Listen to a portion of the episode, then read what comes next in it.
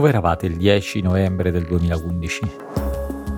Quel giorno il Sole 24 ore usciva con una delle sue pagine più famose di sempre. Un titolo enorme che occupava tutta la parte alta del giornale, con due sole parole. Fate presto. L'esortazione non era generica. Arrivava alla fine di settimane difficili, settimane drammatiche, settimane che oggi, che da quei giorni sono passati più di dieci anni, ricordiamo come crisi dello spread. Chiamiamo così quei giorni perché a far tremare le fondamenta dell'economia, della finanza e della politica era stato in fin dei conti un numero, ma non un numero qualsiasi, il numero che indica il valore dello spread che in quei giorni era arrivato sopra i 500 punti base. Un numero dal quale abbiamo imparato in quei giorni drammatici in cui l'economia ballava e il sole 24 ore titolava tutta pagina, dipende gran parte della nostra stabilità.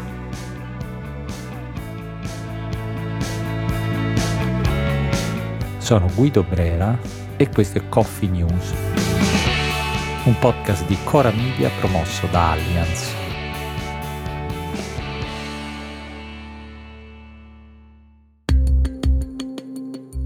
Se dovessimo dire cos'è lo spread, la risposta sarebbe semplice. Lo spread è un numero. Un numero che indica la differenza di valore tra il tasso di interesse dei titoli di Stato di un qualsiasi paese e quelli tedeschi, che per varie ragioni sono quelli con il tasso di interesse più basso e più stabile.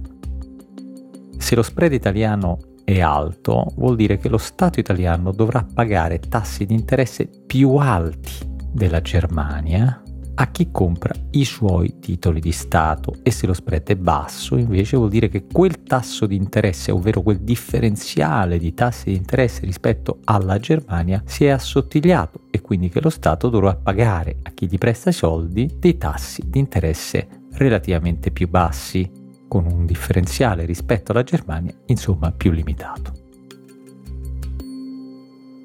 Sì, ma a questo punto sarebbe legittimo chiedersi che c'entra questo differenziale con l'economia vera di un paese, per esempio di un paese come l'Italia. Beh, c'entra, c'entra e come. Questo perché uno spread alto è sia l'effetto sia la causa di un'economia traballante.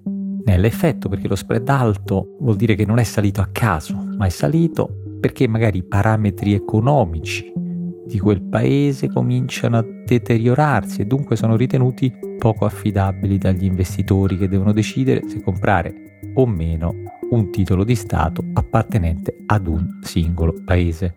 Però neanche la causa, nel senso che è un circolo vizioso, perché lo Stato che ha uno spread alto per far comprare i suoi titoli deve offrire tassi di interesse più alti e quindi inevitabilmente si impegnerà per spese più alte e dunque avrà sempre meno liquidità entrando in una spirale dalla quale poi sarà più complicato uscire. Ma a questo punto, chiarito che cos'è lo spread e perché è così importante, occorre mettere a fuoco altri due concetti. Il primo è perché lo spread sale e scende di continuo. Poi perché per mesi questo spread è stato molto poco volatile e poi di recente ha ripreso a salire. Dunque il salire e scendere dello spread non è dovuto al solo andamento di un'economia, di un paese, ma anche all'affidabilità e alla credibilità politica di quel paese e alle scelte di bilancio che quel paese stesso si appresta a fare o ha appena compiuto. Se un governo si dimostra solido, in grado di tenere ad esempio i conti in ordine, se si dimostra di avere un buon equilibrio tra investimenti e spese, entrate e debito, allora i mercati tenderanno ad avere fiducia. Se invece un governo si dimostra fragile, cambia idea spesso, magari è scosso da una maggioranza poco solida oppure confuso e contraddittorio in termini di scelte di bilancio, allora i mercati si cominceranno a preoccupare e riterranno quel paese meno affidabile quindi per prestargli i soldi chiederanno tassi di interesse più alti o addirittura preferiranno tenersene proprio lontani. e per questo i tassi di interesse dei titoli di Stato saliranno e saliranno ancora di più fino a invogliare gli investitori a comprare quei titoli governativi. Da qui lo spread. Dunque, negli ultimi mesi lo spread sembrava quasi scomparso, lasciata alle spalle la terribile crisi del 2011, quando aveva superato i 500 punti base, era costantemente sceso, fino a toccare il minimo di questi anni, nel 2015, ovvero 89 punti base.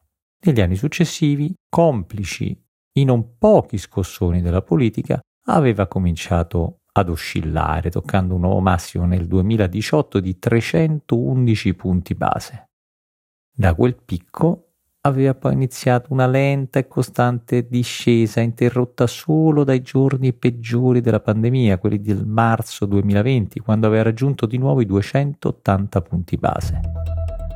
Nei mesi seguenti, man mano che la pandemia retrocedeva, che i vaccini arrivavano e che i piani per la ripartenza prendevano corpo, c'era stata un'altra costante discesa culminata nel febbraio 2021 proprio in corrispondenza dei giorni dell'insediamento del governo Draghi con un nuovo minimo 90 punti base, valore dal quale non si è discostato di molto se non per qualche mese a seguire, ma sempre di manciate di punti, nulla di più.